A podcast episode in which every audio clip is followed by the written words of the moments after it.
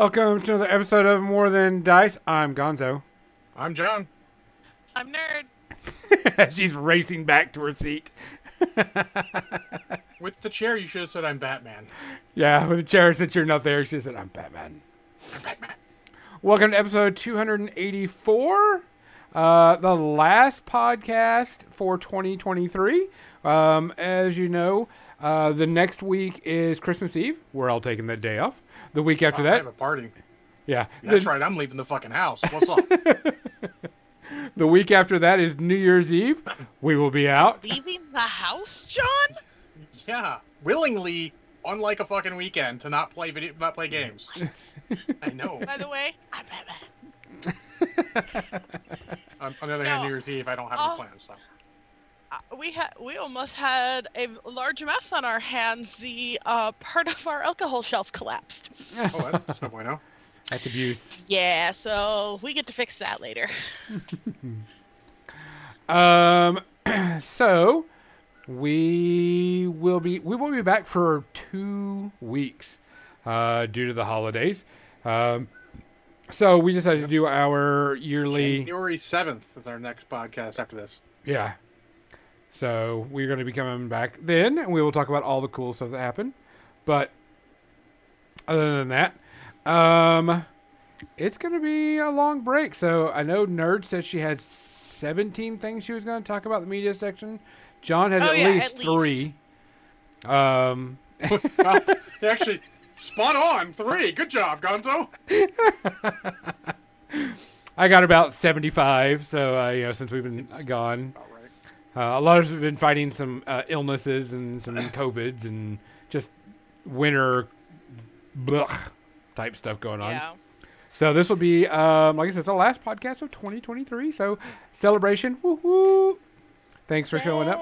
Celebrate good times, come on. And now we're copyright struck. Are we? I think no, that was short enough. It's probably not going to hit. no. Hey, Cookie. Hi, Cookie. So, um, this is going to be an interesting one. We're going to talk about John's going to talk about his uh, GI Joe start of his RPG. I'm going to talk about the start of a new RPG that I'm running, and I had to kind of GM intervene to put this one in. And we're going to talk about um, uh, New Year's resolutions, hobby wise, not just generic ones, but hobby ones, and how to keep them. Uh, because we know that that can be an issue throughout the year. Um, how to make good ones and how to make sure that you kind of stick to them.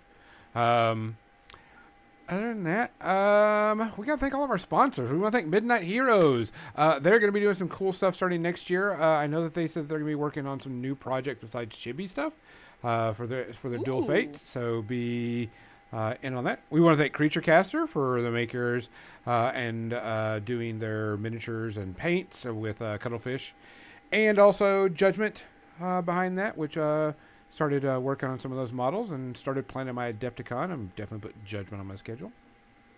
We want to thank Parabellum War Games, of course, for their awesome, awesome um, miniature game uh, Conquest, Last Argument of Kings. And they started doing some new sculpts, and holy crap, I don't know if you've seen any of them. They're legit. Um, and then we want to thank Muse on Minis. If you have not been to their website lately, make sure you go check it out. They've got all their product back on there and starting to sell stuff again. So make sure you go check out, buy things that you need. Um, and don't forget Turbo Dork. We will be giving away a $50 gift certificate if you are listening and live with us right now. Uh, make sure you go in there and you do exclamation point raffle and then how many tickets. They are 100 uh, channel points per ticket. So you can get as many as you want. I think up to 200 is what I put. Um, Uh, one to 200 is what you put. Yep. Yep. So, other than that, uh, Arno Michael, I am sorry to hear that you're having to look for a new job in the new year. That Unless sucks. you want to be looking for a new job, in which case, uh, congratulations. Oh, yeah. But, uh, yeah. Congratulations or condolences as appropriate. Yes. Um, do we have any shout outs this week, John? Uh, Andre Braugher passed Yes. Yeah. from a bunch of things, Yeah. but uh, most recent was Brooklyn Nine Nine. yeah, Brooklyn Nine Nine, I knew him from a Homicide Life on the Street back in the '90s. or from Glory. Yep. Glory. Oh God, yeah, he was in Glory. That was his first role, if I remember correctly. He's been around for a while and Yep. was very young. He had a brief illness that ended, unfortunately, Yeah. in him passing. Yeah, very cool. Um. I I know there are others out there. I know one of the early guys who wore the Godzilla suit passed. I forget the name. Yep, I did see that. Um, yeah, it's it's unfortunate, especially this time of the year. You don't want it's hate to have people associating this time of the year with people passing. It's unfortunate. Mm, I know you said someone else. I don't know that I said anyone else, but I want to say that was the only one, but there's You no never know. guarantee. Yeah, we we occasionally get a bunch of random, uh, too many random chats in there. But uh, yeah, I don't recall anyone else. Uh, we also, oh, before we go anywhere, we did add a new point buying system that you could force Nerd to wear wear something on her head for uh, 30 minutes. Um, add Floof, so make sure you check that out and pay for her to wear it all the time. if you're gonna fucking make me wear ears, Add floof. fluff. add Floof. Um, but let's go with something that's a little bit more cheerful. Um, there you Oh, go. there it is. Poor kept her busy. Well, She's got like all the channel points. Floof. Um, let's get to some interesting stuff. John, what are you drinking tonight? Uh, I am drinking a gin gin mule. A Gin Gin Mule. Yep. A GGM. Sure. Uh, nerd, what are you drinking tonight? Uh, I decided to go sweet on sweet with an amaretto and root beer. Oh, Definitely sounds good. Yep. Mm-hmm. uh, Just 62k. Is that it? I mean, that's, that's um, more me. I am going with a little bit of Sortilege tonight. Ooh. Uh, since you know it's our last one of the 2023 year, figured I'd bring out some Sortilege. Like I need an excuse to bring it out. Yeah, really. Eggnog with Jim Beam. Yep. Ooh, there you go. Yeah, if you're drinking something in the channel and you're live, let us know. Put it in there. I, I was gonna drink some Winter Jack, but uh, I finished it on Thursday. So Been a week. Guys, um, something came up this week that uh, I, I wanted to make sure that we iterate and put in here. I know we always say happy holidays and all this stuff and everything, but sometimes the holidays is not happy for people. Um, and so we got to make sure that uh, we're always there for people. So make sure you check on everybody and hanging out and just just checking in with people because uh, you know, like I said, the holidays aren't always happy for everybody. Yeah. Uh, Check on thing. everyone, especially your strong friends. They need it sometimes too. Yep, everybody, everybody. So, um, other than that, like I said, guys, make sure that you're checking on each other. Make sure you're looking after each other. Um, and let's go with the old saying: if you see something, say something. If you can do something, do something. If you hear something, do something. And if you can't do something, find somebody that will, because we all got to work with each other and check each other out. Yep, yep. Um, Yep. love you guys. Cheers. Cheers. Cheers. Oh, 491 Phantom sounds like you're having a heck of a day. Venison chili and eggnog with Jim Beam sounds great. Uh, so when are you bringing that over to my house and sharing?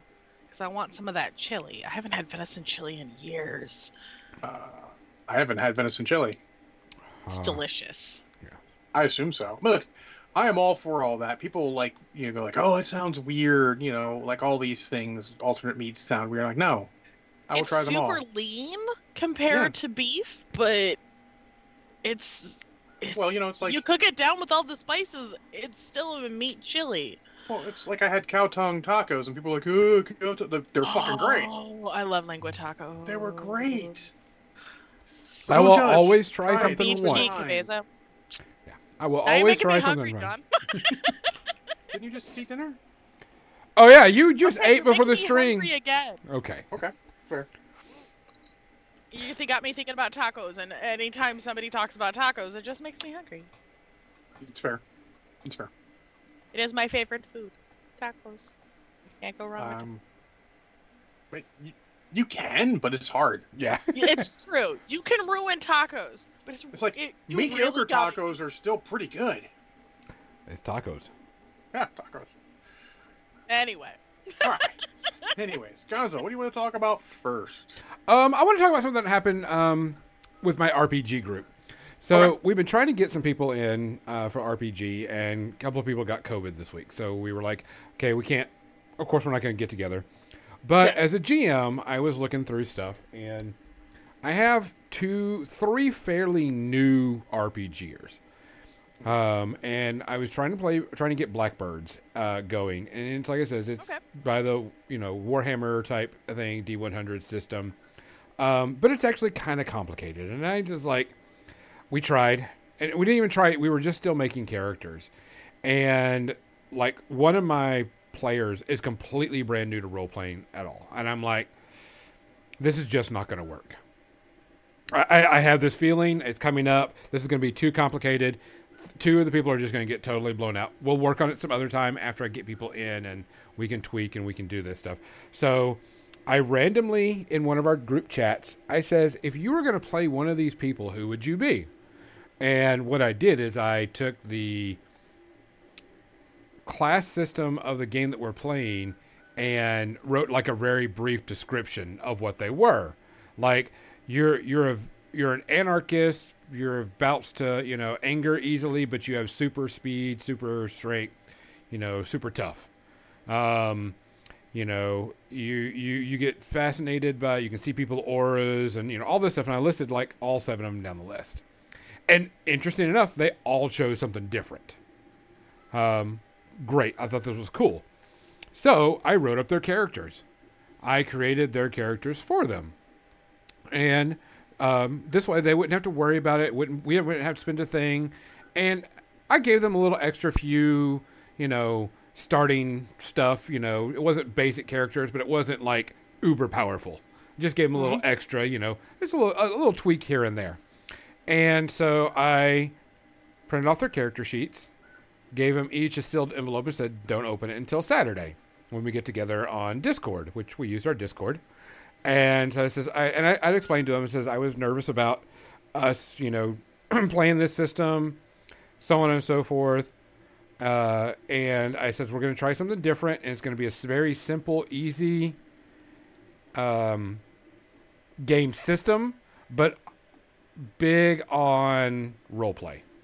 So they open up the character sheets, and it's Vampire the Masquerade.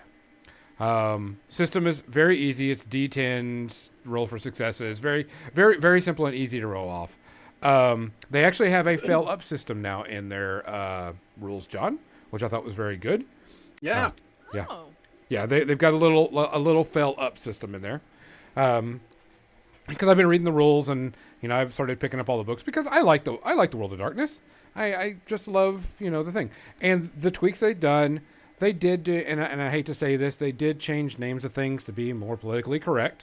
Not a problem. We're in a different time than what we were, you know, twenty years, thirty years, yeah, thirty years Yeah. ago. Uh, and so um, Uh, hold on. Uh, Malkavian. Next. no, Really? I'm No. shocked. No, I, I knew he was going to choose Malkavian, and that was one of my other friends. I mean, I'm I shocked. don't know enough about Vampire the Masquerade to make that call, Oh. to be honest.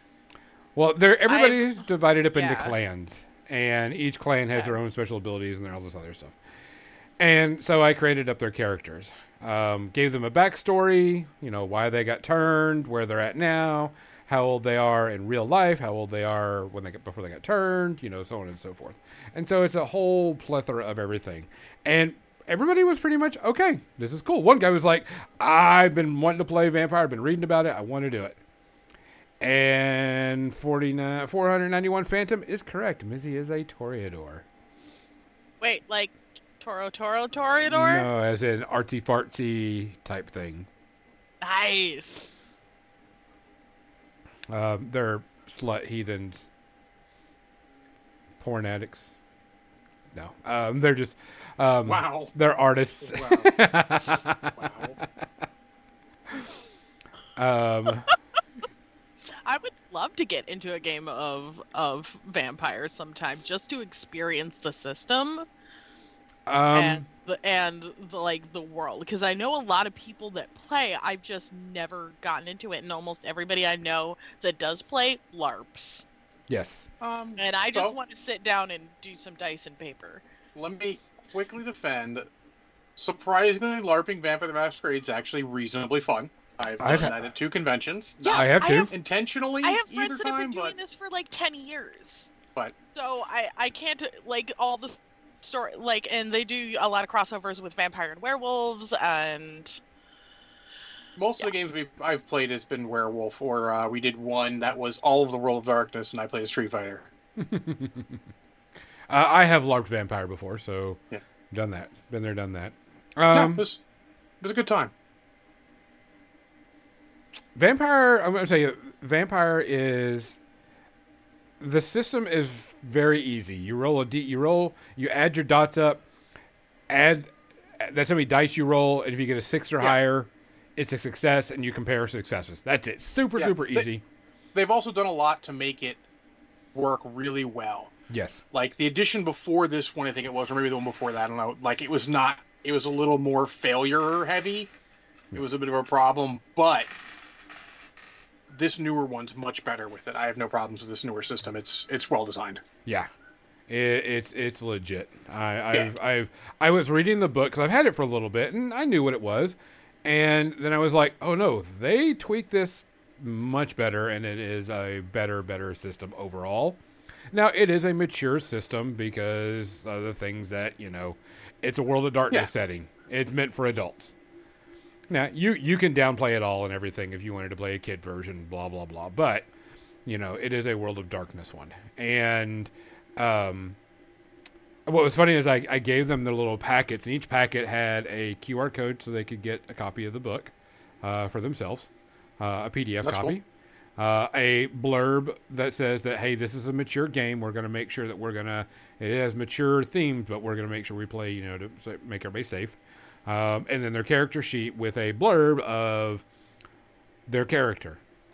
Um, one of them was a goth kid that had a goth band, and um, it was actually he was a suburban kid that decided to go emo. I should say, not goth, emo, uh, and got turned right after uh, like 18 years. We had a Malkavian, which was a professor uh, that OD'd on uh, drugs.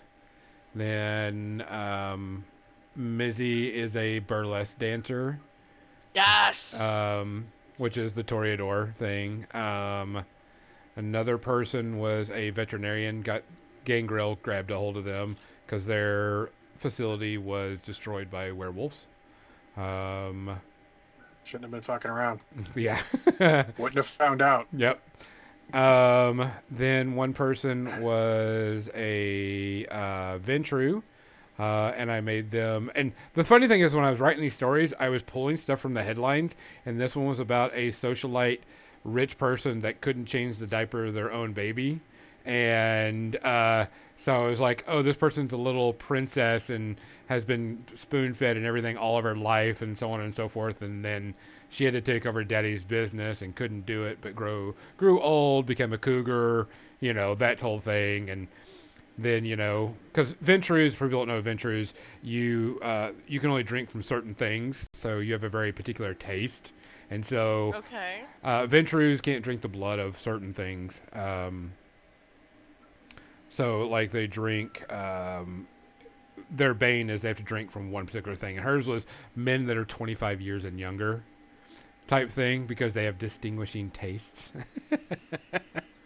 Right, she sees Lauren Hutton from fucking uh, that movie Once Bitten. yeah. So she's she actually looks like she's you know 60 or so, but uh, but we're gonna play in Chicago because I did get the Chicago by Night book and everything. But it was I was looking at myself and I was like, I want to play Blackbirds, but this group is not ready for a system that's this complicated. Yeah. Uh, and Well, I was so like, you can start with a complicated system, but it's got to be based off an IP yes, because then you can just go, hey, or based off like a more common thing, like a superhero game. Doesn't matter how complicated a superhero game is. Be like, I want to play Captain America. All right, I'll write you Captain America Yeah. real quick. Um, so, but um, and that came up, and everybody started getting into it, started liking it, and started doing it. We're gonna have our first game session um, this Saturday before we do the podcast. I'll let you know how it went.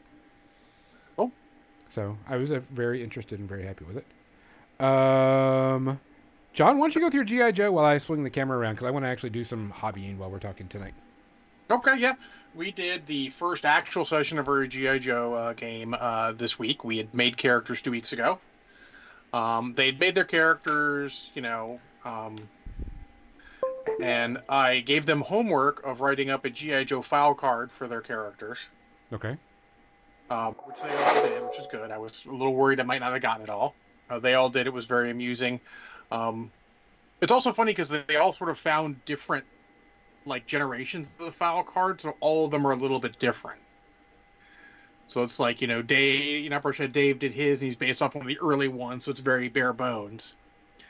And then you know, Spencer did a later one, so his is uh, you know, sort of middle that, and then uh, Banyan had done his sort of off a later one, so he had a more more complete one. So it's cool. Uh, Cookie the Codemates were fine. Uh, uh, Banyan is playing a commando whose name is Sandman because he puts the sentries to sleep. so I was like, okay, you know what? That's fair because I saw Sandman. And I'm like, this is dorky. And I'm like, okay, that works. Uh, Spencer is playing a techie guy. His his code name is Brains because he's original like that. Uh, and Dave is playing a uh, Vanguard who's more of a, a door kicker, tough guy, and his name is uh, Rampart. Uh, and I had it all. This is their, you know, their level one. I had them all basically on the same transport going to GI Joe headquarters. GI Joe. When, well, they get turned around and, and, and basically seconded to the regular military because there's a incident that they need to deal with. Someone had gotten uh, kidnapped right there that you know morning. So it's like we need you guys to go and uh, extract. Um, so we do that. They, they they get a little talking with each other, get to know it. Uh, uh, Banyan's character Sandman uses a bow and arrow as his main weapon because it's silent, and he gets bonuses for that. Um, Brains actually uh, uses. He's got some some some techie armor, and then he also uses the light machine gun because why not? And uh, Rampart's both you know, the, the door kicker. He's the super tough guy. He's supposed to use a shotgun. More on that in a second. So they get briefed and everything. They get sent in, and it, I've kept them all in the dark. I'm not explaining a lot of stuff with them because they don't know what's going on. You know, so they drop in, they they go in there, and the first time they encounter sentries because they're basically attacking a fortification, they they climb up, makes an okay roll. So the the rolling system's pretty good. Um, You're using the Um, Renegade GI Joe system, right? yeah, yeah, yeah. The Renegades, uh, their their Essence 20 system. Gotcha. Yep. Uh, and worked pretty well. I kind of liked it. I mean, it is a little harsh if you're not trained in something because you roll 2d20 and take the lower. But then again, they're facing level one and level zero guys, so they're not trained in shit. Um, which even includes initiative, which is funny. So if you're not trained in initiative, you roll 2d20 and take the lower. Dang. Yeah. Uh, so we do that. They they attack sentries, and you know, bow and arrow, perfect for taking out sentries, silent and everything. And then uh, Rampart uh, is like, well, I can't use my shotgun. It is not silent, so I will pull out my machete. So he goes up and machetes a guy. Just two-handed claw. and then, you know, next sentry sneaks up and machetes that guy. So I guess it's going to be maybe changed to Machete. I mean, he pulled the shotgun once and it was a mistake. like, it, it could have worked. He rolled poorly on that one roll, so he's like, nah. Eh, He was killing motherfuckers with a machete like it was his job. He's also the tough one. Quite literally, I don't think they could have hurt him. Um, I believe the best they could have done if they aimed, they might have been able to hit him if they maxed both dice. Because it's a d20, then you roll another die based off your skill. Generally Yeah. ranging from d2, which is the lowest level, which can't crit, all the way up to, technically speaking, d12. You don't generally get that high. Yep. So the good enemies are rolling d20 and d, d, d4, or so if they aim, they get a d6, because it's an up one and 26 I think doesn't even technically hit him because he's the tough guy and he's like it would hit him, but it would bounce off his arm. Which totally fits with this thing. When you read his file card, it's like I saw him take an RPG once and didn't even notice. Which is unrealistic, but who cares? I mean, it's it's GI Joe. GI Joe. So they get in there. They, they I mean, it was a fun time. They they all got to show off some skills and everything. Um, I can see some, but what could be issues depending on how much you care. Because Spencer's character, if he gets to roll his stuff the way he wants to, is very focused and can get really obnoxious numbers. But again, if he's rolling a really obnoxious number against a fucking Cobra Viper, who the fuck cares? Like, oh, you just punked that level one guy. Good. So we'll we'll see as we get more people, more uh, bad guys in there. But no, they succeed. Uh, actually, through legit, I didn't have to. I had it all hand waved that like if they failed, it'd have been okay. Um, because the the guy in charge told them like just make sure he doesn't give his secrets to Cobra. I don't really care otherwise. Retrieve cool, but we we just don't want you to. So legitimately by the rules, like there's a point where I'm like, I think he's gonna end up killing this guy, and then it turns out the bad guy couldn't because the way the uh, the action rules work. Um, so gen- normally you get a move action, a standard action, and then free actions based off your speed. Except that if you're slow enough, your speed one, you only get a move or an action, and the only way to get a free action is you can get two if you sack your regular action. Oh. So that means the regular Cobra Troopers can only get either an action, a move action, or two free actions. They cannot do multiple things. And the Vipers, with their wonderful speed of two, can't take free actions, but they can do both normal actions. So, quite literally, at one point, Dave had disarmed somebody, actually just take the gun out of his hand, didn't actually take the arm off. I have to be clear, he's using a machete. He could have just taken the arm off potentially, but he's like, "No, I'm gonna be safe. I want to get the gun out of his hand so he doesn't shoot the hostage." And he couldn't. The, the bad guy couldn't draw a weapon and kill the hostage. So it was good. They get out there, you know, have them pull out with the. Uh, they had Marines distracting because they're working with the regular army here, regular military. Um, and you know, just had them a fun little ending thing where they're talking to Marines. The Marines are all like in awe of them, you know. Like I figure, sure, They're inter-service rivalry because they're all army guys or whatever, but you know they're fucking Joes. So it was super fun, and we basically have it end with them back on a transport heading towards Joe Base, just like it started. the only difference was dark outside rather than light. So super fun. System seems pretty good. It's a l- you're gonna need to reference a couple different things. It's written okay, but not great.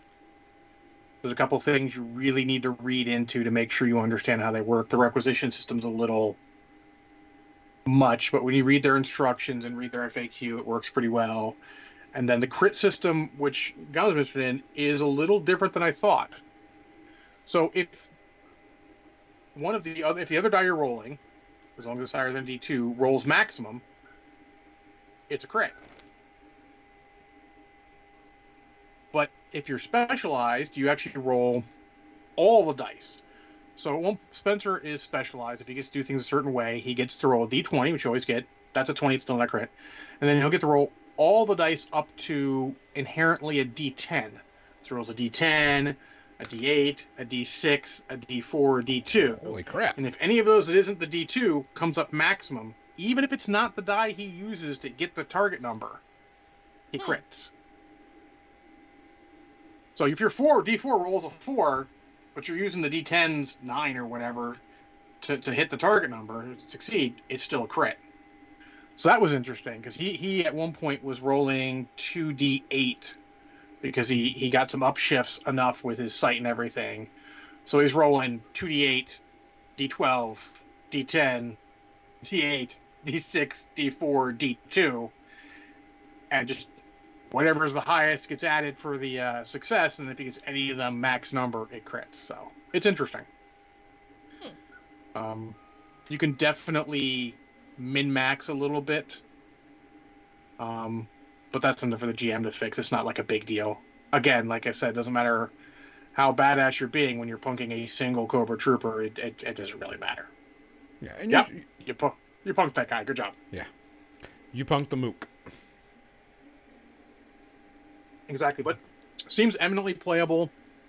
Um, the basic mechanics are good enough that you can do a lot of stuff on the fly. Because you can give, and I'm going to use D and D terms because everyone knows them: advantage or disadvantage. Because that's basically what it is. You're not skilled in something, you're disadvantage, and certain circumstances you can get advantage. So you can give that out if you feel it's necessary. It works pretty well. So we're pleased. We're going to keep doing. We're to play that. Um, maybe until the new Turtles game comes out. We might do something in between, but the whole plan is to uh, uh, play that until basically that. Uh, Cookie, actually, they were reasonably accurate. Um, Brad's character took two thirds of his health. He had three health. He took two damage, one from a grenade because they're like, fuck this guy. Um, uh, Spencer's character took one damage, and uh, not Brushhead Dave he was a tank. Like they at one point they threw three grenades at him and he just said, "Yeah, and." Now, can So can they die, or do they just go down? And Joe's, can they die, or do they just go defe- everyone is defeated, technically speaking, when they lose their all their hit points. Gotcha. Okay. It's good because it lets you play. Do you want to go comic book? Do you want to go cartoon? There, even though it's written sort of, it's written sort of ambiguously for what level you're playing at. It's written a little more maybe cartoon forward because that's what everyone's experienced GI Joe. Let's be honest. Yep. Um, but you can play comic booky if you want, a little more violent. You're you're just incapacitated, Yeah, well, I mean, they didn't incapacitate any of those cobras. They fucking killed them. but you know, but as a player Yeah. character, they they would go Well, especially because at some point, uh, uh, Banyan, with all of his special skills and all, and, and his bow and arrow, he's like, I do like five damage to this guy. I'm like, well, he's got two health, so he's fucking dead. Because five damage is a lot. Like Spencer's got the most hit points in the party, and he's got five. So, but no, enjoyed it. Uh, next session will be two weeks. Woo, woo. Nice. So, So. quick RP, RPG talk. Yeah, I was gonna say I've kind of hit the point in both of my campaign, both of my groups for my homebrew campaign. It seemed like episode five or session five seemed to be where everybody kind of found their groove, including myself. Like in terms of the story, in terms of the role play, in terms of like kind of solidifying how they want to play their characters. Yeah, yeah. well, in my game, you know, uh, Numbershit Dave went into that going like, "I'm a shotgun guy." He came out going, "I'm a machete guy." He's like, "I'm going to get rid of the shotgun. We're not going to use it. I'm going to take our normal rifles, something with more range." Because like the problem was like the shotgun's very short range. Mm. At that point, should he not just machete a motherfucker? Yeah. But that's okay because I mean, you know what? You did like a roll. You did a session zero kind of rebuild thing, and he was like, you know what? I like machete better than that. And it's, he it's didn't need cool. to rebuild anything. He just Yeah. got to change what gear he requisitions next time. Yeah. That's what I like about it. it. It's built so that you can change your gear as you go.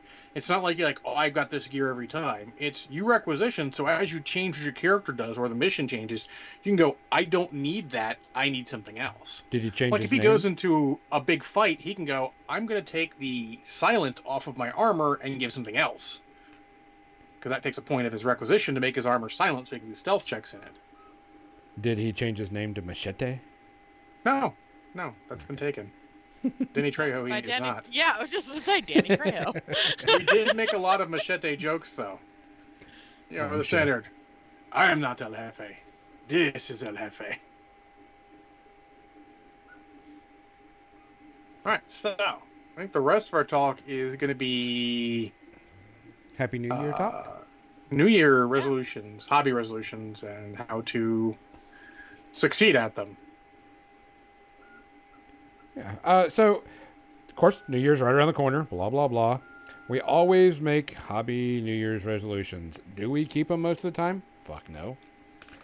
So we. I would say if you if- you keep every re- resolution you make, you are not making bold enough resolutions. Yeah. There's a chance you should be making ones that are reasonable, and then some that Mhm. you want to strive to Or- to do. or maybe you just had a good year and you did it. But yeah, I mean, I certainly have not done all my. I mean, I still have a little bit of time to finish one of my hobby resolutions, but that just involves getting the airbrush shut up. That is my goal for this year: is to teach myself how to use my airbrush. Um, that's on my on my 2024 as well. Um, let's let's let's get some airbrushing because I, I look at how long it took me to base coat the models today, and I'm like, you know, if I could do that with an airbrush, I bet you I would have four models done in the time it took me to do one by brush, oh yeah. maybe two. Who knows? Still, half as much time is half as much time. That's twice as much time to paint. So, um, but yeah, you, you want to make stuff. You don't want to make it just all easy peasy stuff because, sure, it's nice to be nice to succeed, but if you're not challenging yourself, you know, you're going to become a little stagnant. My hobby became a little stagnant this this year because you know. I don't think I challenged my. I don't want to say I didn't challenge myself, but I, I didn't make the right kind of hobby resolutions to sort of push it through. Yeah. So what Um, what what? Let's go nerd. What is going to be your hobby resolutions this year? Besides the She said it. airbrush. Okay. Besides the airbrush, Yep. put together tutorials. Oh. Oh shit. Tutorials are good. Like people, people have been asking about like the products that I use. Like I specifically want to let now that I've been doing uh, a couple of of pieces in a cell shaded style. I really want to try and solidify that and do that as a tutorial. Absolutely. So I've been teaching, I've been spending a lot of time teaching myself video editing and production, uh, sound editing, like all kinds of stuff. I like, this is something I'm going, like, making that jump to YouTube and Cool. making different kind of content than just painting minis, but stuff Yeah. that still applies to all of it. Oh, absolutely. And and people need more. I like to say accessible content. Yeah. And people like, go video. so Here's how you paint more- this thing, and it's you break out your airbrush hand, and people are like, "I'm out." yeah and like i i i hand prime because i use gesso and like i don't use like i use rattle can primer very intermittently and mostly for either large or yep brush use- on I vallejo surface surface, primer, primer, yep. yep I can airbrush it yeah. too, but yeah, I use Liquitex Gesso. Mm-hmm. Um, and that is like I- most of what 99% of what I do is by hand, if Mhm. not all of it. Yeah. Um, and like also doing stuff in different styles, stuff that isn't Warhammer.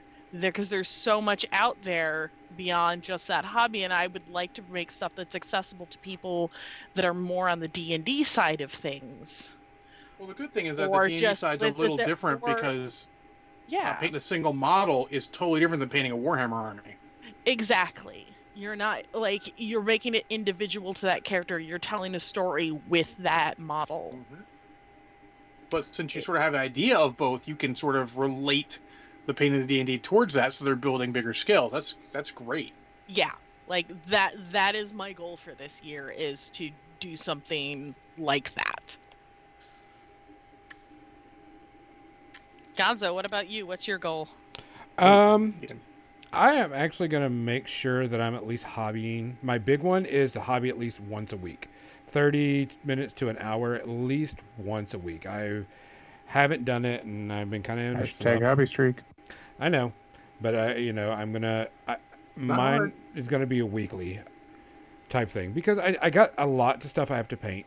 I have a lot of stuff I have to paint. uh, What I'm working on right now is my models for Adepticon because I'm going to play in the 50 point legendary event that uh, Privateer Press is doing, their narrative Oh, nice. thing, and you know I'm playing my Brine Bloods, fucking Orgoth, um, and so I'm going to be playing Brine Bloods, um, and so I'm working on my pirates, and I'm like I've got to get this started, um, and so you know you're talking about airbrush, you know my troll's skin is going to be red. I'm going to airbrush that shit. Sure. and then then I can clean up around it because it's not a big Mhm. deal then. I mean, it's, it's going to be the same color. You know, I'm going to do a black and purple, you know, with red skin as my primary, but I'm going to, you know, you know, have to do the details and such. But I'm like, I'm going to airbrush red the skin because it's just going to take so it's, it's going to go on so much smoother. It's going to be so much quicker. Much less time. Yep. Yep. And then I can just go from there. Yep. Um, that's one of them I'm going to do. Uh, I am definitely going to try to play in more games. Um, I actually, yesterday, I did a big purge of my miniature collection. Um, gave some stuff away, going to give some stuff away. Some stuff I just, uh, like, I can't believe I still had it. I still had a Guild Ball army. A my- what? Guild Ball team? Yeah, I still had a Guild Ball team. The, uh, the, the I keep hearing rumors it's going to come back, and then yeah, I think they're trying. it doesn't come back. I know. Uh, but I was like, you know what? Miniatures were cool. There's nothing wrong with them, but I'm not going to use them anymore. And it's like six models. I'm just like, chunk. Well, you remember Nate Hoffman from um, Mm-hmm. uh, what the hell's the name of that podcast? That technically still around. Yeah, I know you're talking about. Uh, yeah, f- from those guys. Uh, they he he said like, look, if you're looking at a case and you haven't done anything with it in two years, you should just get rid of it. Yeah. Yeah. And, and the game's defunct. I mean, it's no longer around. And Yeah, it's defunct even if they're trying to get it back. I've got. Yeah. If I kept miniatures from every defunct game, holy moly, I would not have any space. I mean, I already don't have any space. Looking at you, his tank. But uh, Um, I would have less space. yeah. 'Cause I had all sorts of games, you know. And then some of them I keep. Like I don't, I don't generally throw away fully painted models if they don't take up a lot of space. Like six models painted, I would not throw away. Six models Yeah. unpainted, fucking gone. Yeah, they were all Unless they got some other use. Yeah. And there was no use for them. I was just like, no, I'm That's just fine. going to, I'm going to ditch them. And, Um, and a good thing is, don't let someone else define the rules of you keeping something. We Yeah. can just give you advice. You make the final call. If um, you're like, fuck it, I don't care, get him out of here, get him out of there. Yeah, and then like another thing I want to do is I, I actually I don't want to say I want to paint a competition piece, but I want to paint a piece that is not for game. If you know what I'm yes, saying. paint something random. Yeah. I want to paint something Maybe that's not for gaming. Cool model that you want to turn into a character. Maybe that'd be a cool thing to paint. Uh, I actually have a model and I have a plinth that I want to put the model on. Thank you, Jacob Jansen. Um, and I want to make it like a This was a callback to the last podcast when you wanted to turn a guy into a. Go ahead. but I found, you know, I have I have a model, and it's a privateer press model. It's a special edition one, um, and I have a plinth that I want to put it on, and I actually want to do a scenic scene on it, and you know, maybe give it away after. I'm Yeah, no, absolutely. just something something Or- artistically. You know what I'm saying? Not I got to paint this because it's got to be painted to be on the table. Yeah, but that's a good thing too. Also, I mean, and I want to say, based on what you're doing, um, the last thing, and the reason I'm not hitting Gonzo more about this, you want to do is tell someone how to do what they're doing. Like I said, hobby streak. It's in his brain. If he wants to try it, he can. If not, he can just do his weekly. That's fine. What you should do though is you should, if you have a goal like he's got of needing to get some data for an event, is figure out how many miles you're going to paint, how long you have to paint them, and set yourself an aggressive schedule to get that done. In fact, if you know you're going to a convention and you can do it at the beginning of the year as part of your uh, part of your resolutions, that's a good call because then it's on your mind immediately. Yeah, see, oh, so my 50 point army is 1, 2, 3, 4, 5, 6, 7, 8, 9, 10, 11, 12, 13 models. I've got to paint uh, one of my battle engines because Captain Mizzy wants to use it um, in her 50 point army, which is cool, no problem. Um, I have four judgment models to paint. And then whatever battle tech that I'm using, but the battle techs are very, very easy because those are quick, easy contrast paint jobs, and those take no time so, at all. so you got what, like 30 models, 40 models at most? Thirty models at most. Uh, so I say, I mean, I'm just saying. Yeah. Who knows? 40 models at most is still not. Doesn't even sound that bad. no, no, Especially because your battle tech are going to paint up pretty quick because you you like to use contrast paints on them. So boom. yeah. And so that's the reason why I was No. like, the my Warmachine army is going to take the longest because all the models have great detail and a ton of shit on them. Hmm.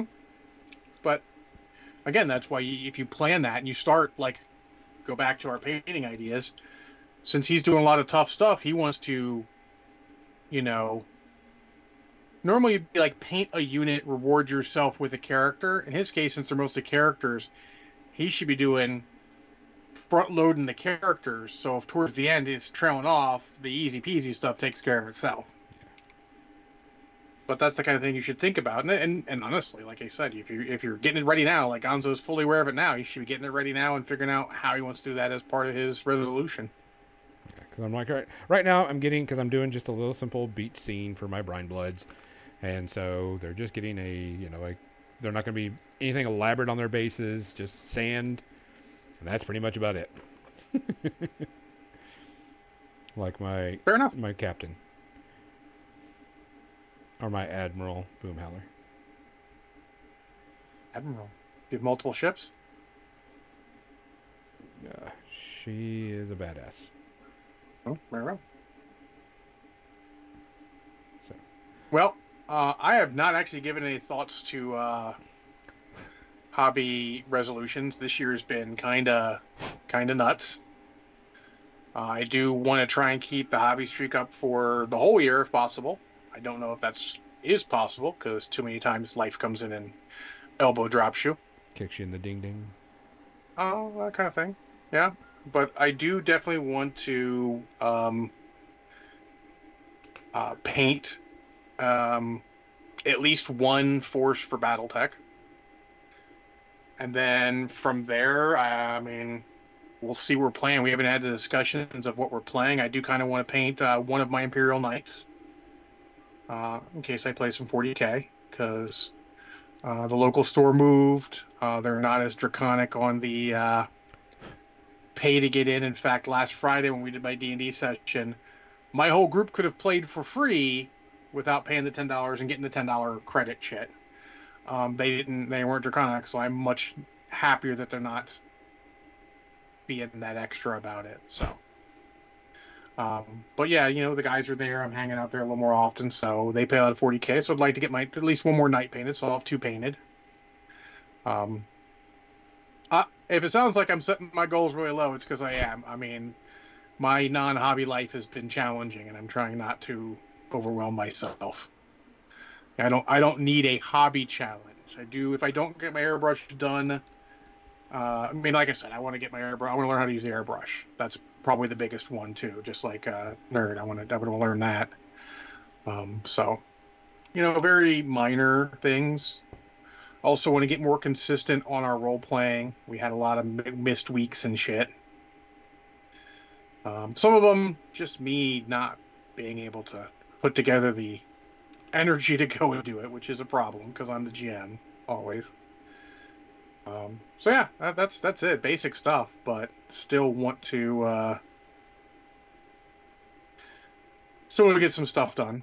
And then we'll see based off what games we decide we play. You know, we usually uh, hang out. We go to Marshall's house. We'll talk about what we're going to do for the year, what games we're going to focus on, and I'm to address the elephant in the room that was last year us saying certain games and then suddenly them adding games in the middle of it. I'm like, we can't do that because it fucking killed us. We did not play a lot of the games this year. I do want to play more games, but that's hard to quantify, you know? If you're role playing every week, one session every week, I mean, that's that's a good amount of hobby to start with, and then if you can get some games on top of it, even better. I know uh, I did make a rule middle of the year because I found myself being a little too staying at home, and I'm going to continue into next year, where unless I have a driving reason to say no, if someone goes, "Hey, John, do you want to go do this thing?" I go do the thing. You know, became a little too at home all the time. So, you know, my buddy Frank goes, "Hey, John, do you want to go over and play BattleTech?" Well, yep, I'm bringing my stuff. Let's go. Now it's not all the time. Like he's like, "Hey, John, let's do BattleTech Wednesday." I can't do Wednesday because I work from 7 p.m. to 8 p.m. So I would not be able to start until after 8 p.m. And that's a little rough on a weeknight. Understandable. Yeah, but you know, when he did it uh, the one like Monday or Tuesday, I'm like, sure, I'll come over right after work. I'll get there about five ish. That's plenty of time on a weeknight. I don't go to bed till fucking eleven thirty. What do I care? So that's sort of me. And then uh, Art of Michael Boy is wondering if he can uh, jump into commission work. and he wants to try and enter Capital Palette. Awesome. Was that a painting competition, I assume? And he said he almost finished 1,000 points in NID. Too many problems popped up, and I feel that in my soul. Trying to paint an army, a 40k army, especially something NIDs where you could theoretically have a giant shit ton of models, even at a 1,000 points, Yep. is a thing. Which uh, Jack is that, uh, Gonzo? This is the first 80 millimeter jack called Invictus. It is Magnus's personal jack. I thought that was what it was. No, it's cool. Oh yeah, this thing's a beast. Uh, yeah, That's Magnus. got an obliterator rocket on the shoulder. Yeah, and it doesn't go away. Arm and it's got a bow and t- okay, yeah, yeah. And it's got flamethrowers uh, for teeth. He's got t- flamethrower tusks. Okay. Yeah, this is um. So Invictus and Magnus are a Oh. team. You can't take Invictus can't go with anybody else. And when you play this Magnus, you have to take Invictus because uh, Magnus is twenty points of your army. Oh, wow. So twenty of my fifty points is Magnus and Invictus. I, I think I, based on what Art, what uh, Arthur Michael Lavoie said, I might have to change add something to my uh, plans what is he saying? I can't read. because the Capital Palette is uh, from Nova Open. Nova Open is in my backyard, and if Art of Michael Lavoie is going to Mo- Mo- Nova Open, I should at least try and make it out there since it's in my fucking backyard. So we're gonna see if I can make it to the convention in my backyard or not. So, uh, was that? Hold on. Is that Labor Day weekend or it's Labor Day weekend? It's got to be Labor Day weekend, September. Yeah. Is that right? Trying to remember here. I have no clue. Nova Open 2024. Uh, Bloom. August 28th through September 1st. Okay. That actually is not bad because uh, it's at the right time of the month that I can make it. March 1st. Okay, cool. Well, uh, hopefully Art, uh, Art of Michael Lavoie will remind me so I don't forget. So I'm going to try and make it to that. I don't. I guess I don't run for it. That's too far away to set a reminder for. It's like months. But we'll try and go. So.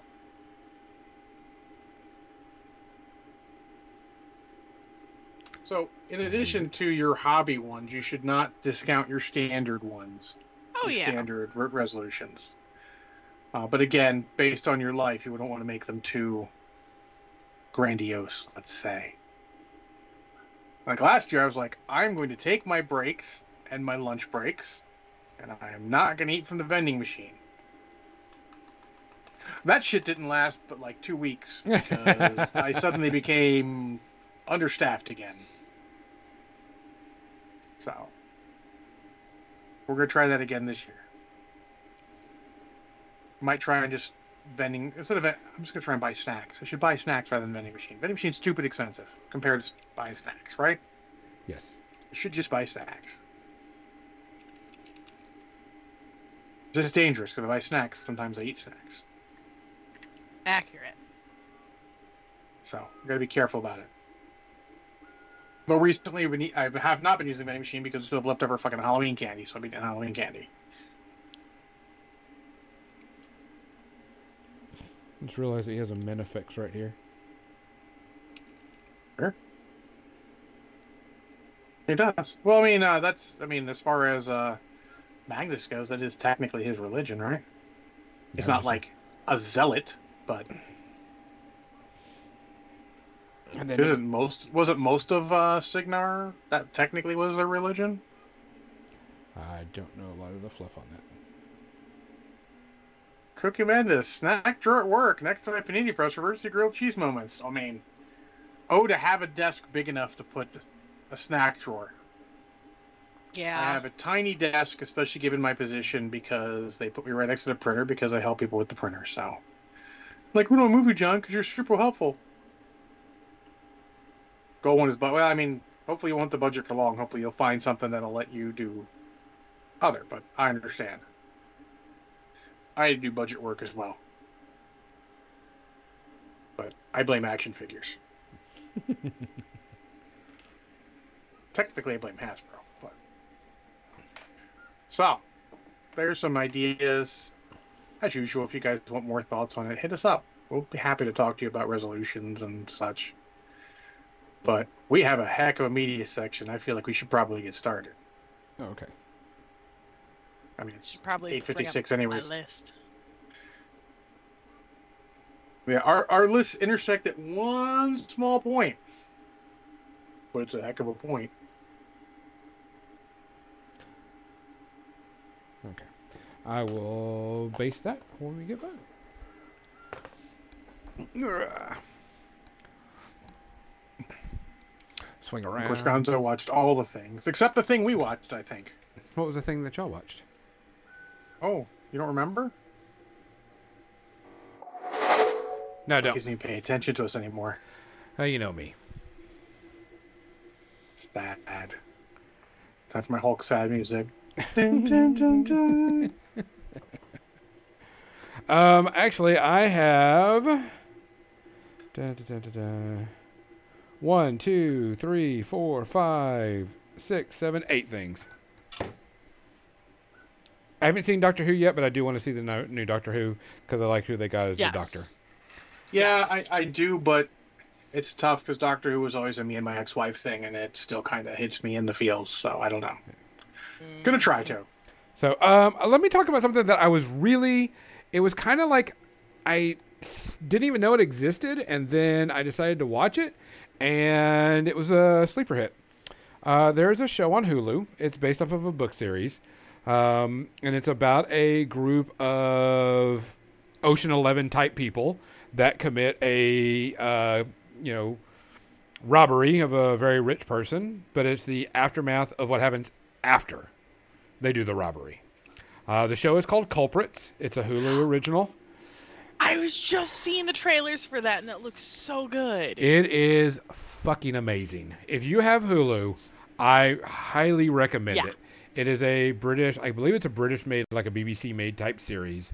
Uh, it's eight episodes. It's it could be its own, you know, it, you know, c- complete series type thing because there are there are like three books in the the whole I mean- trilogy, but Gonzo, eight episodes is a series these days. Yeah, it is, but it. Um, I don't think there's going to do another season of it.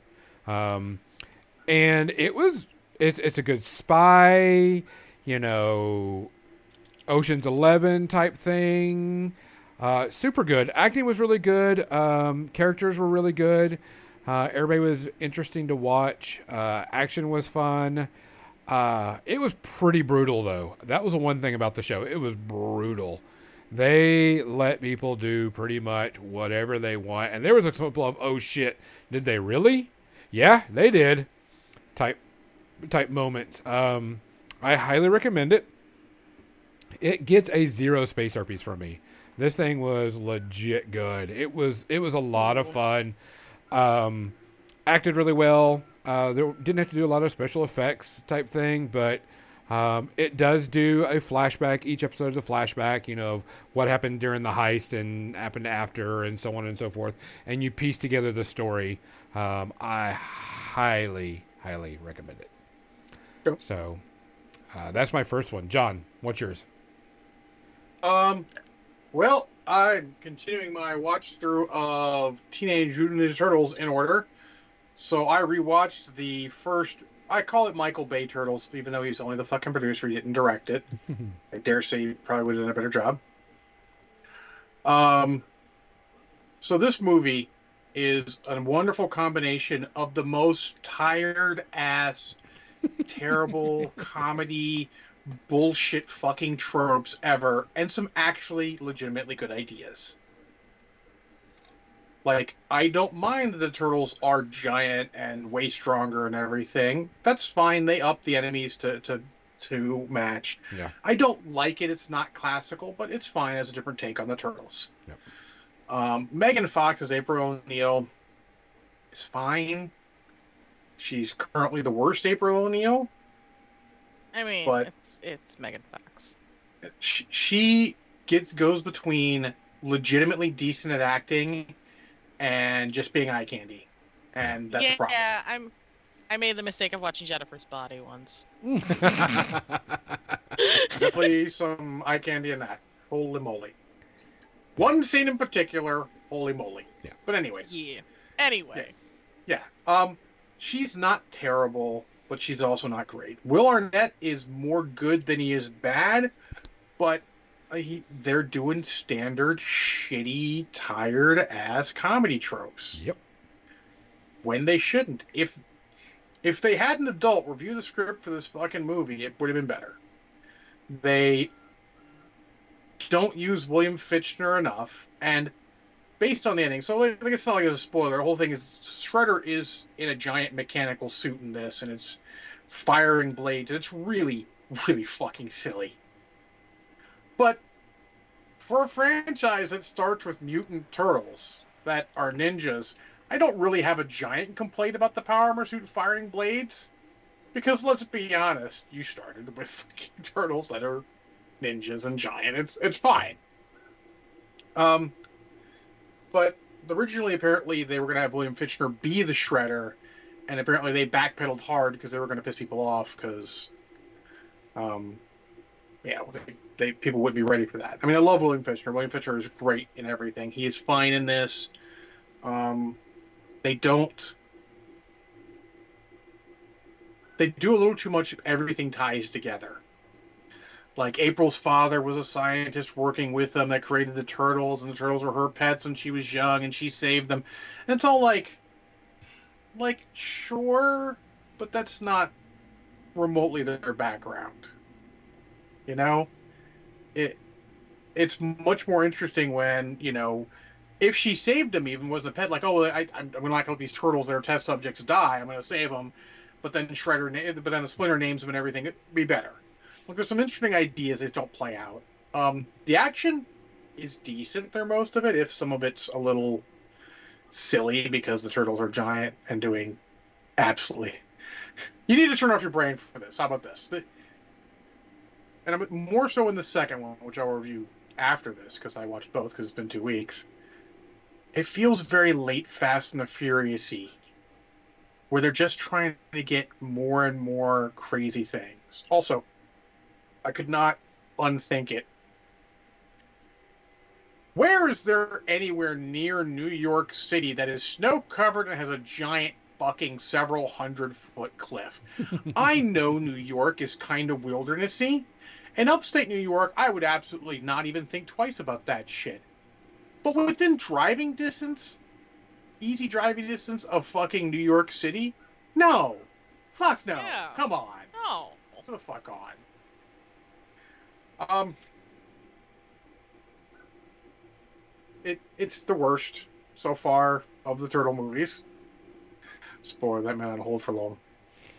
uh, I give it three and a half. Like, if you love turtles, you can watch it once. There's some interesting takes on it. It's a different idea. Like, you know, when you have Batman, there's a sort of different take on it.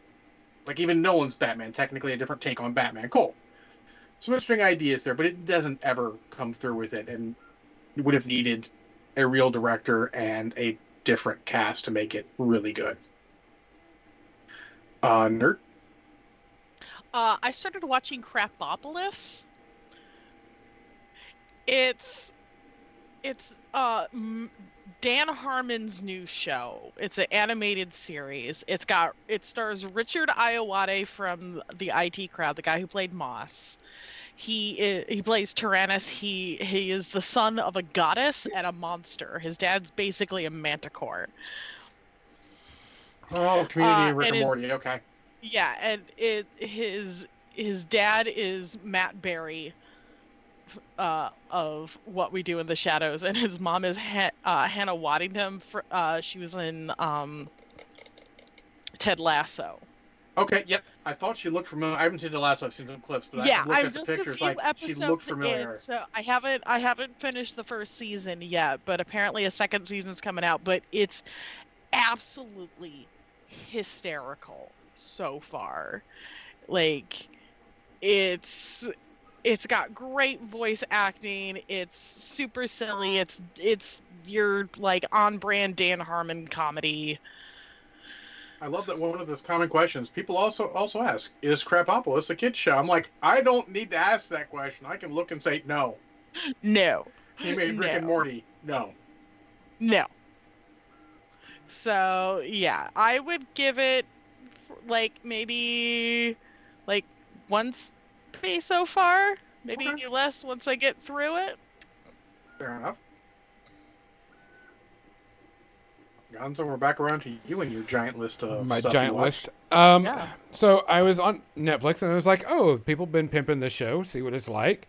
Uh, it's got a big cast: uh, Julia Roberts, you know, Ethan Hawke, you know, all these, you know, things. And it's called uh, "Leave the World Behind," and it's supposed to be like this. Uh, uh, this family goes out to the, you know, r- r- rents a B and B type thing out in the middle of the, you know, wooded area, and the end of the world happens.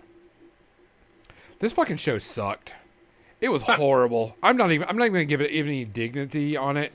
Um, the way the camera pans were, like he would start upside down and then swing around and spin, then come right side up, and it was like, why? Why? Are they was trying di- to make everybody motion sick? I was like, why? There's no need for this. The movie was divided up into four parts, and it was part one, this, part two, this, part two, the sound. Never found out what the sound was. Part three, the chicken. Did, didn't, I mean, it wasn't really the chicken; it was something else. But I mean, it was like there was the parts didn't even matter. The title of it didn't even matter. You didn't even know what things were going on. Um, Okay. One character was obsessed of watching the end of Cheer or the end of Friends because she never got to see the final episode of Friends, and that's her whole shtick. The entire movie was, "I need to see the last episode of Friends. I need to see the last episode of Friends," and that That was it. sounds one no- sounds so one note and boring. It is. It's bad, and the acting wasn't That even good. sounds in- worse than what I watched. Shit. Oh yeah, it was bad. It was so stupid. It was Mizzy says it is D U M dumb type thing. um, the thing is, it had a really good cast. Kevin Bacon in it. You know, Uh, you, you could have done a lot more. They like panned out to like you know New York where people are. You know, they were showing some of the big stuff that going on, and I was like, there were so many things that happened that you were they didn't explain it. They were just like, why is this all? It's all here. Nothing's happened. Uh, and I was like, this is ridiculous. It was annoyingly stupid. I was so mad. Annoyingly stupid. Fair enough. Um, I highly do not recommend it. And uh, by the way, we need to pick a winner before we go any further. Do it. All ready? Drum roll. Boom. Xander! Xander Xander. Hey, Xander, send me a message and I will uh, get you your discount code. Um, Congratulations! Yay. Xander, send me uh, send me a message in Facebook or whatever, and I'll get you the discount code. Or Uh, Discord. or Discord or wherever. Discord. Just make sure you just send me something so I can we can get it to you. Um, I'll see if I can get it to you on Discord if you can't. You send me one. But um, it was it was horrible. It was it was boring as shit. Um, they didn't explain anything. They didn't give any reasons for stuff. It was like an art film gone bad. And I was like, man, it was horrible. I mean, this thing gets a four to four and a half.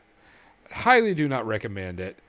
Um, the space herpes is strong with this one. Uh, I just cannot take it. I don't know. So, John, what's yours?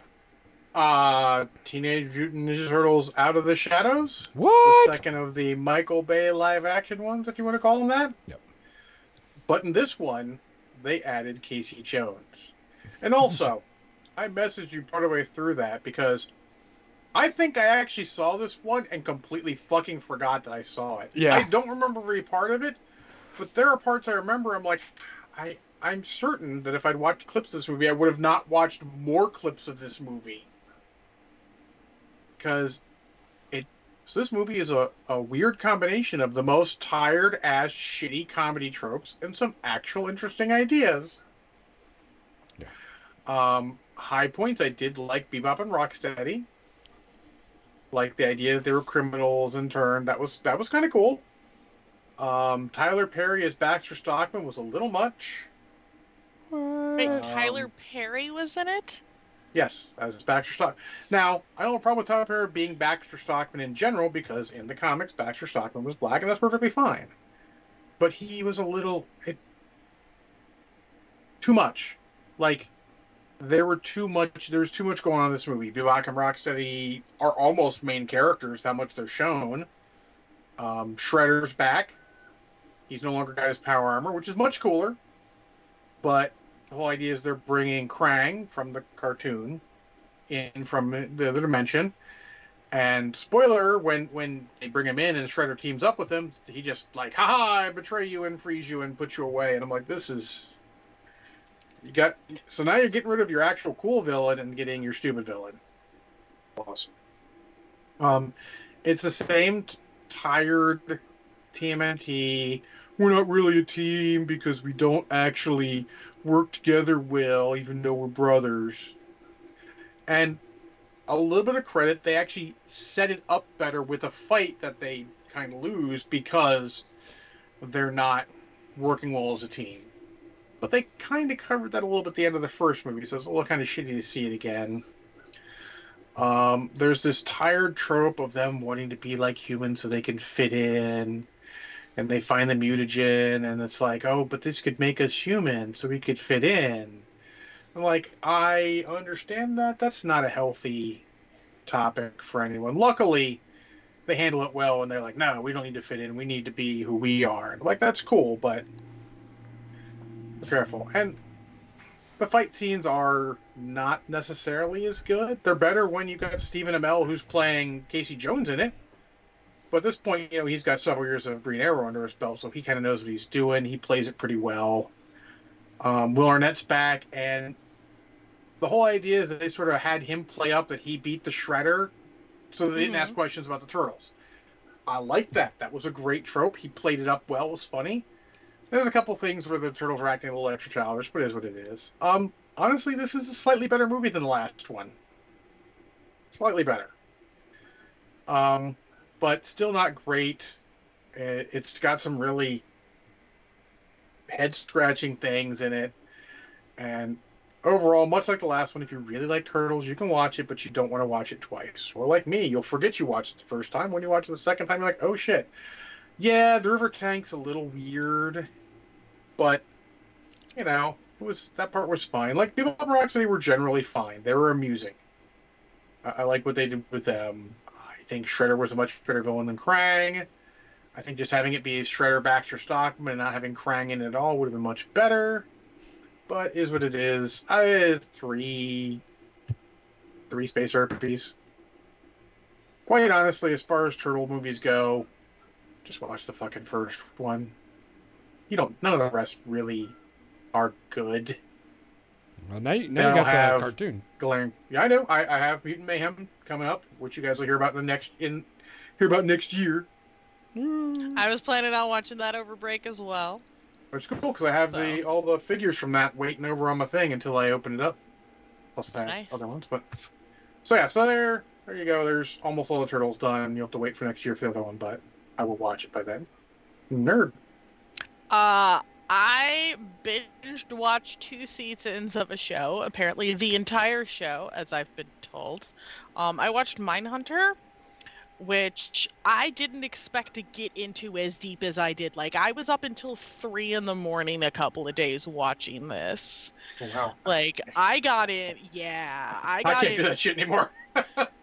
I well, it, it involved some afternoon naps that then resulted in being up until three in the morning watching Mindhunter. But I also just couldn't let it go. I just needed to know what happened next. It was good. And I haven't gotten into a show like that in a long time, and it makes me really sad that there isn't going to be more. But like, also picking up so many actors that are in it, like um, Cameron Britton, who plays Ed Kemper. Um, I first saw him in the Umbrella Academy as um, one of the assassins in that. Uh, and then there's a guy in the second season that ends up playing Elrond in Ling- Rings of Power, and I'm like, wait a minute, what? And but it's so good. It's about the uh the founding of the behavioral science department it, at Quantico for the FBI and the coining of the term serial killer and studying serial killers for future profiling and and uh, identification or detection, I guess, so to speak. Um, but it's really, really good. The only actor that I recognized beforehand was Jonathan Groff so it was it was a virtually new cast to me which was also really refreshing it wasn't just a bunch of big names uh but i thought it was Oh, really I good i give it zero shit. space herpes like it's so good It was really good. I was really upset when I found out that it got it wasn't going to get a third season because they could have done so much with that.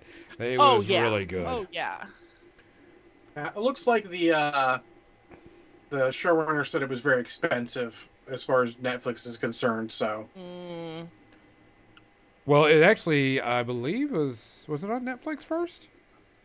it's always been a netflix Has it always been a yeah, Netflix? I it can't was a remember. netflix i think it's a netflix original Yeah, because I remember I remember when it first came out and I watched it and I was like, this is really good, and we're not getting another season. yep happens Yeah. more often than we'd like Yep. Yeah, My next- quick my next my, my next review is going to be the same situation. Oh look, more. Oh no, no more. Yeah. Well, that's not true. Your next review is going to be a tag team with me when we get past Gonzo's next one. Oh, Um. that's true. yeah. So I did watch on uh, Disney Plus the new Indiana Jones movie. Uh, the Oh, Dial Dial of of De- Destiny? Dial of Destiny. Which I've Um, Okay. it, it's on you know Disney Plus, um, and watched it, and it was just okay. There wasn't anything that was you know amazing, you know, crazy, you know, whatever. It was just the ending was slightly crazy. correct. But the thing: is it, it was a good Indiana Jones movie. That's It just was, it was a solid Indiana Jones movie. It doesn't have like a key action scene. It's like, oh, you got to see this action scene. It's not like the mine cart in the fucking the second one, or practically any of them in the first one. Let's be honest. But the boulder's the iconic one. yeah. But there's not like that that key scene that you got to see. It's just solid all the way through. I think. Yeah, it, it was just a good Indiana Jones movie. Um, like the opening scene like once you get used to old indy's voice on like de-aged indy or cgi well, i'm sorry CGI, but de-aged indy it works a lot better once you get past that hump in your head you're like okay that's cool Yeah, I mean, like I said, Good- There, nothing good wrong cast. with it. it. It was a good cast. It was a good fun. Nothing, you know, it wasn't like, oh my god, this is the best Indiana Jones, but it was like definitely not the worst in my opinion.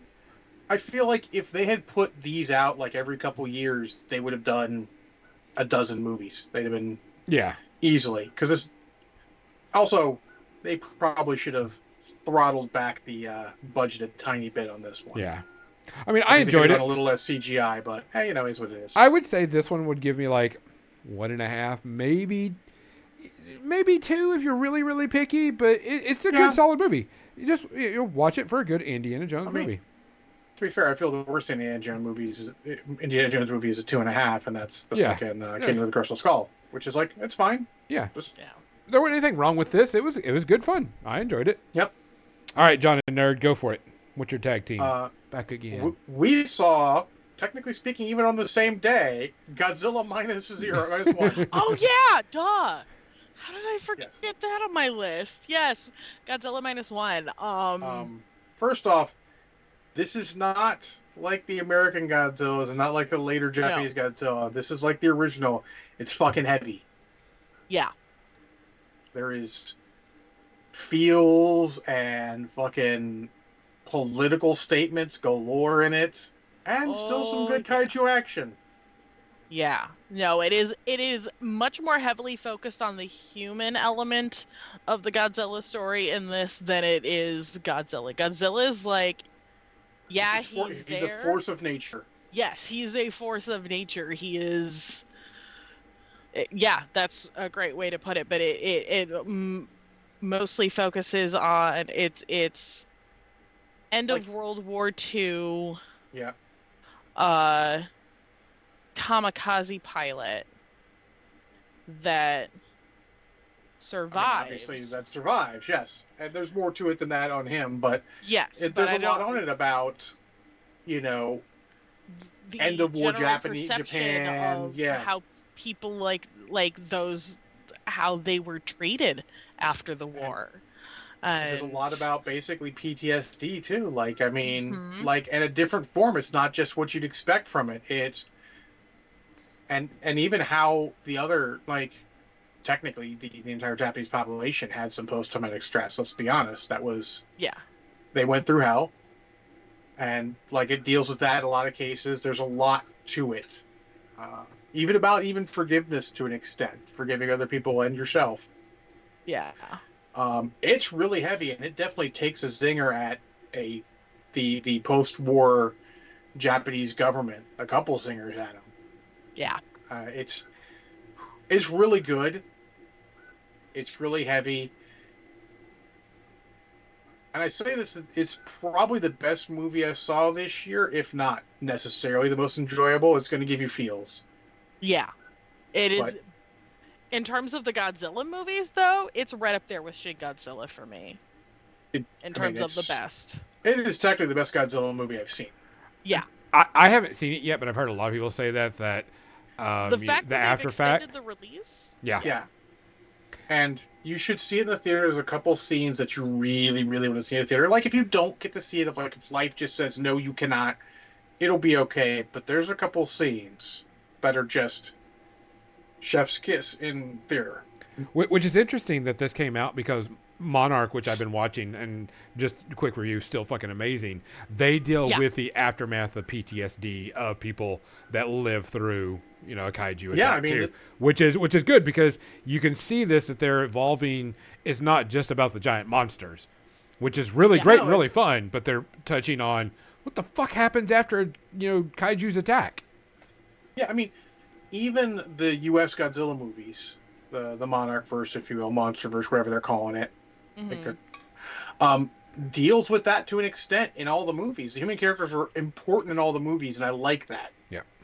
This one is a little skewed. It's much more humans. Godzilla doesn't really have an arc. He more of just shows up and fucks things up because he's Godzilla. Yeah. Yeah.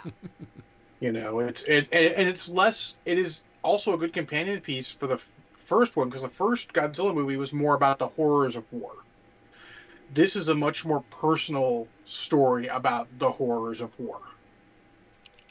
And it is great that we can have this and then Godzilla X Kong, the, the Lost Empire that's coming out next year happen in such short notice that there's completely different takes in the same genre. Yeah. It's great. Uh, I mean, uh, I'm going to go for the meme because it's funny. I'm going to give it minus one space herpy. I I'm going to second that. It, easily the best movie I've watched. Um, very glad I got to see it in the theater. I'm very glad uh, Nerd brought it up when she did. Yeah. I'm glad I found out when I did. Yeah, because that, that Monday I, I left work early because I hadn't gotten all the things I needed done done. So I'm like, hey, boss, can I leave early? She's like, yep, you can. And I went early and saw it, and it was great. Nerd, you want to go Nerd. to your next one? What's your other series you Uh, watched two seasons of and is canceled? Uh, I watched. Well, I had already seen season one a while back, but uh, I, I, season two of Shadow and Bone just came out. Binged that in like two days, only to find out they're not making more of it.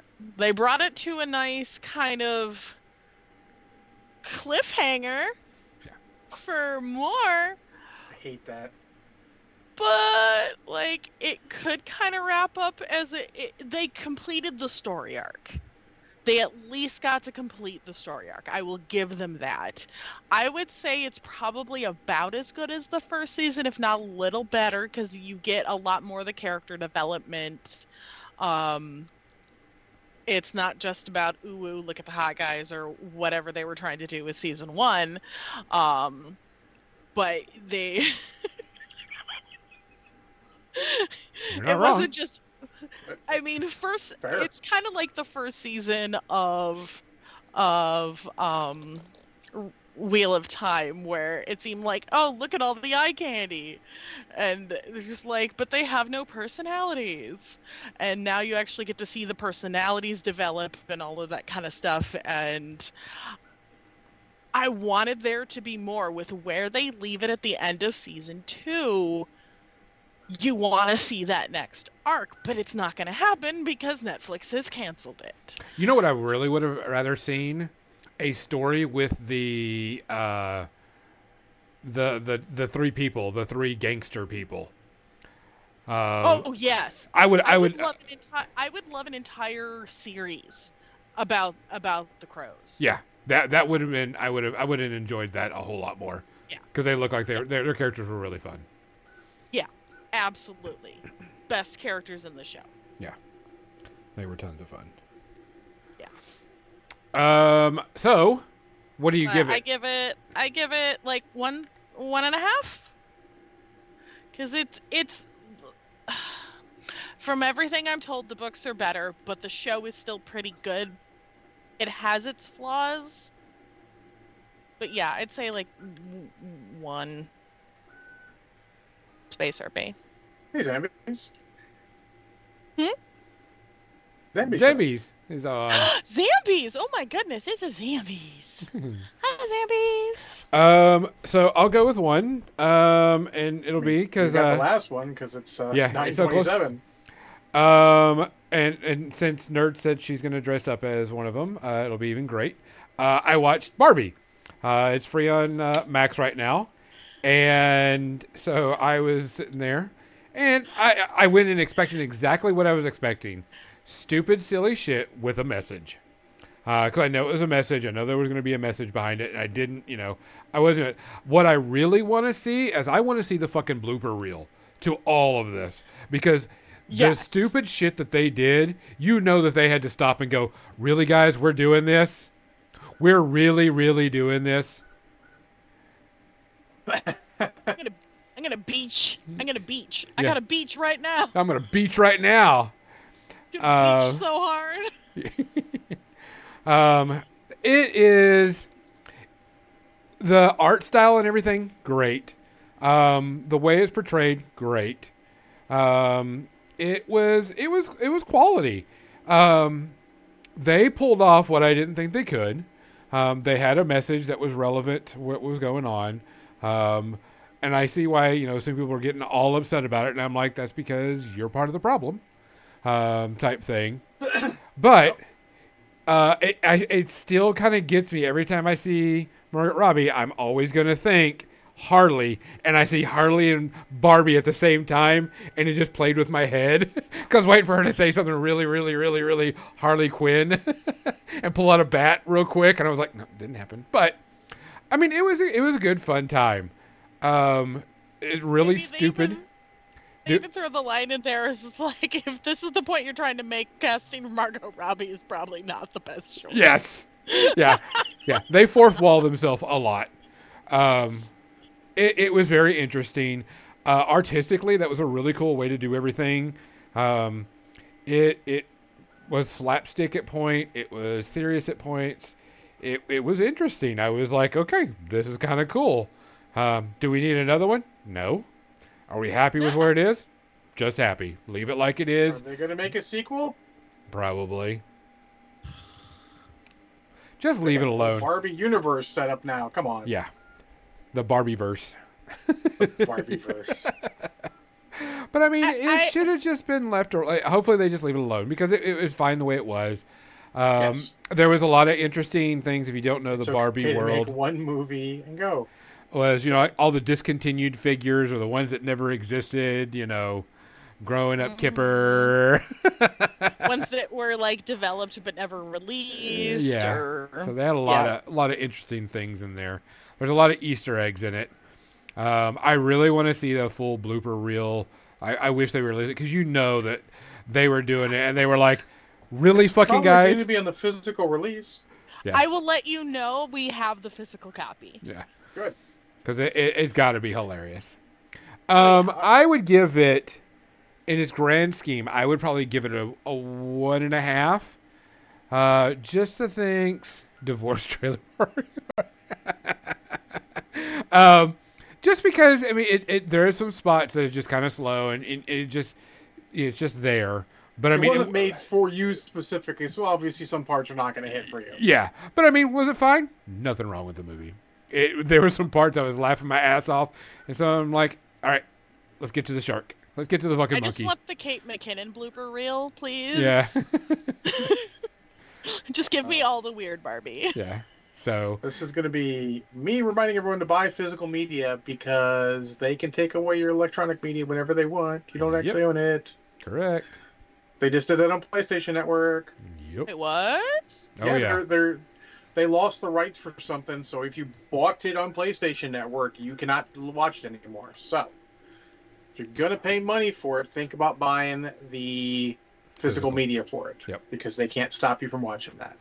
I mean, unless they make Blu-rays go away, in which case then you get a problem. But I don't think they're actually working on that. Yeah. Just saying, it's only happened twice now, and once was super minor, but it is possible that they could, or they have, up to or they can change it with no way of you stopping them. Correct. They did that with, hold on, Gene Hackman. He plays Popeye Doyle. What's the fucking name of that movie? It's an old classic. Manchurian Cat? No. Uh, French Connection. Yes, thank you. The French guy. I'm like, Yeah, I they- know they- exactly what you're talking about. Why They, can't changed I come? parts of it, and there's nothing you can do about it. Really? Yep. Now, granted, the parts they changed were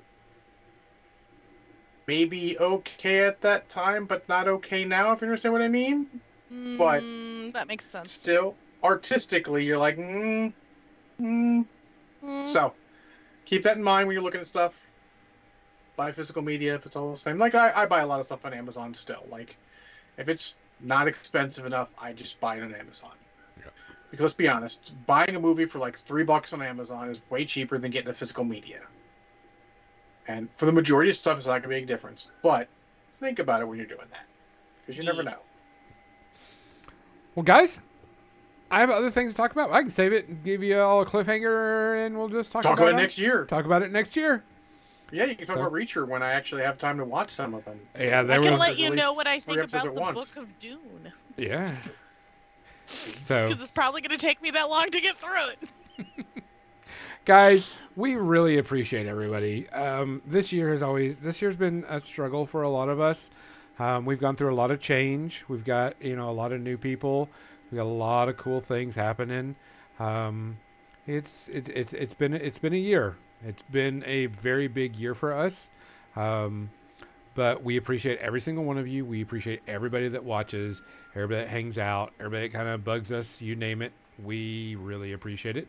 Make sure that um, you know you check out Nerd out on her own channel uh, also because she has her own channel. Um, maybe we'll get some more streaming from John and I next year. Um, but you, know, no might even get something before the New Year's. I've got a game I'm going to start, an old game that I've never had any experience. That I'm going to start playing. We'll see if I can stream some of that. Contra! No. Not that old. not not that old. Damn it. I've played plenty of Contra. Bitch, Up, down, down, left, right, left, right. Select start. Yeah, so, guys, we're gonna Yeah, I send you want to off. see the new Dune movies too, Xander. Yeah, I want to see you too. So we're gonna send you off to someone that's doing art that has actually done some art for Nerd. So, guys, um, as always, please look after each other, especially during the holidays. Uh, check in on all your friends, even if you're just saying hi. How's it going? Um, if you see something, say something. If you hear something, say something. If you can do something, do something. If you can't, find someone that will because we need to look after each other more than ever. For more than dice, I'm Gonzo. I'm John. I'm Nerd. Good night. Bye.